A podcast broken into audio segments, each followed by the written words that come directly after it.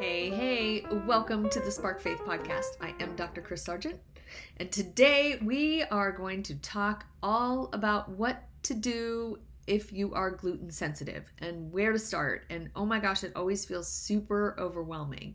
But first, if you will screenshot this as you watch it and share it on your social media, social media, I would be really, really appreciative. And if you could subscribe to me on YouTube, it just takes a second. Um, all you have to do is look up the Spark Faith podcast. I'm right there. Just hit that little subscribe button for me. Thank you so much. So let's move on and talk about this whole gluten sensitivity thing. Now, if you are celiac, some of this will apply to you, and some of it you need to go a lot more extreme. So, the first thing I want to talk about is where we're going to start. So, the first thing I need to ask you is what is your main health goal? Because a lot of people who come to see me, their main thing is, I really have to get rid of this weight. And for for so many of you, it's been a super frustrating journey. And I totally get that. I have certainly had my years of struggle and and problems and all the things with my weight and that's in another podcast. But um so I get it.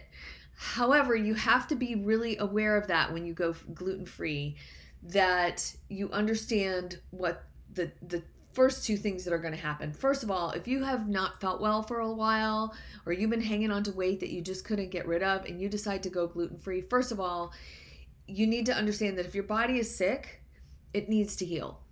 And it's not going to be giving up weight because we're in survival mode, right? So, if you're in survival mode, your body is not going to give up any weight. So, that's number one. Give your body time to heal. And that time that it takes is really about 90 days. Please just hear me out.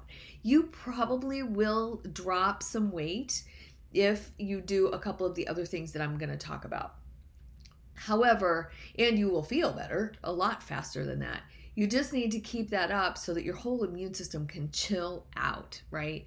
And that the rest of you can get caught up with your health. So, um, like I said, in survival mode, your body's not going to drop weight. So, going gluten free doesn't always mean weight loss. And here's part of the reason is that often you're like, okay, I'm to go gluten free. And you're like, okay, I'm to have burgers. And you go and you buy gluten free burger buns. And you're to make pasta this week. And you go buy gluten free pasta. And you want toast for breakfast. I want avocado toast. So you buy gluten free bread and you toast that up. And then all of a sudden, all you've done is traded your carbohydrates out, right? Like you've just traded gluten free for not gluten free. And if weight is not your issue, then have at it. It's an easy substitution. Keep going. However, gluten free is not carb free, it is not calorie free.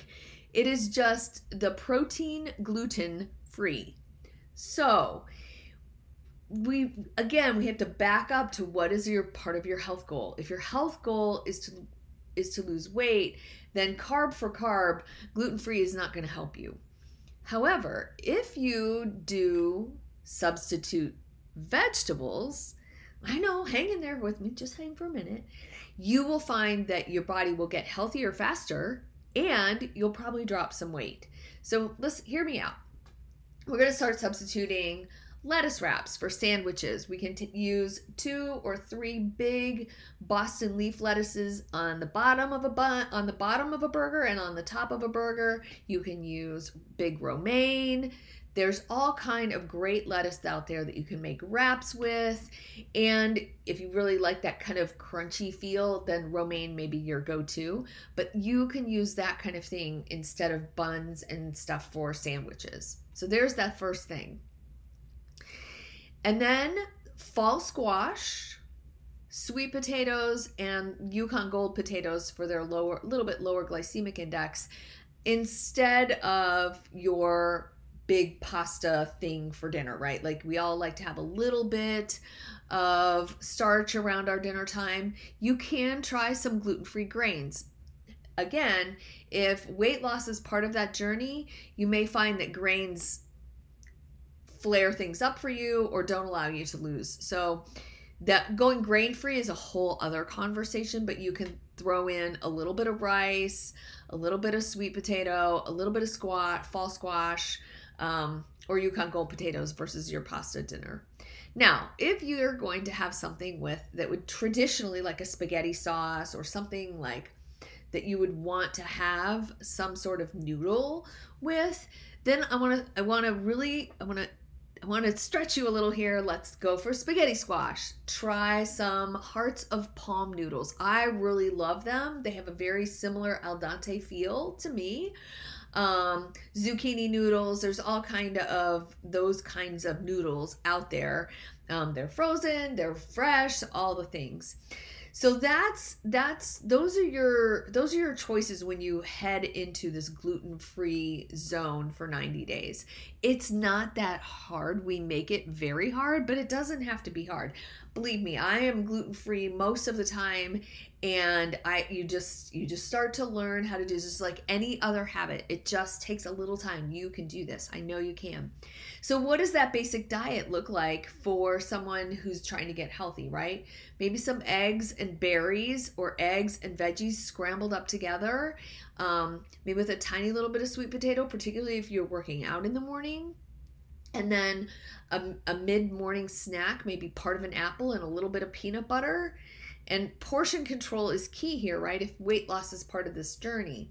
Lunch, salad, protein, easy peasy, lemon squeezy. You can get them anywhere, right? Afternoon snack. Now, I'm telling you all these snackings because when you shift from having all those carbs and all that stuff, you're going to find that you get a little bit hungrier quicker.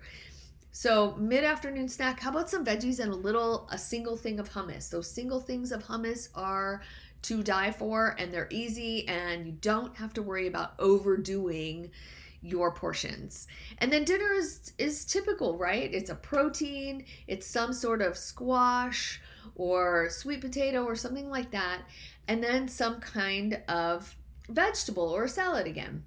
So that sounds like, oh my gosh, that's going to be so boring. You know, you can make spaghetti sauce. I did not say that you couldn't have spices. I didn't say that you couldn't do things to your to your proteins. Like spice them up.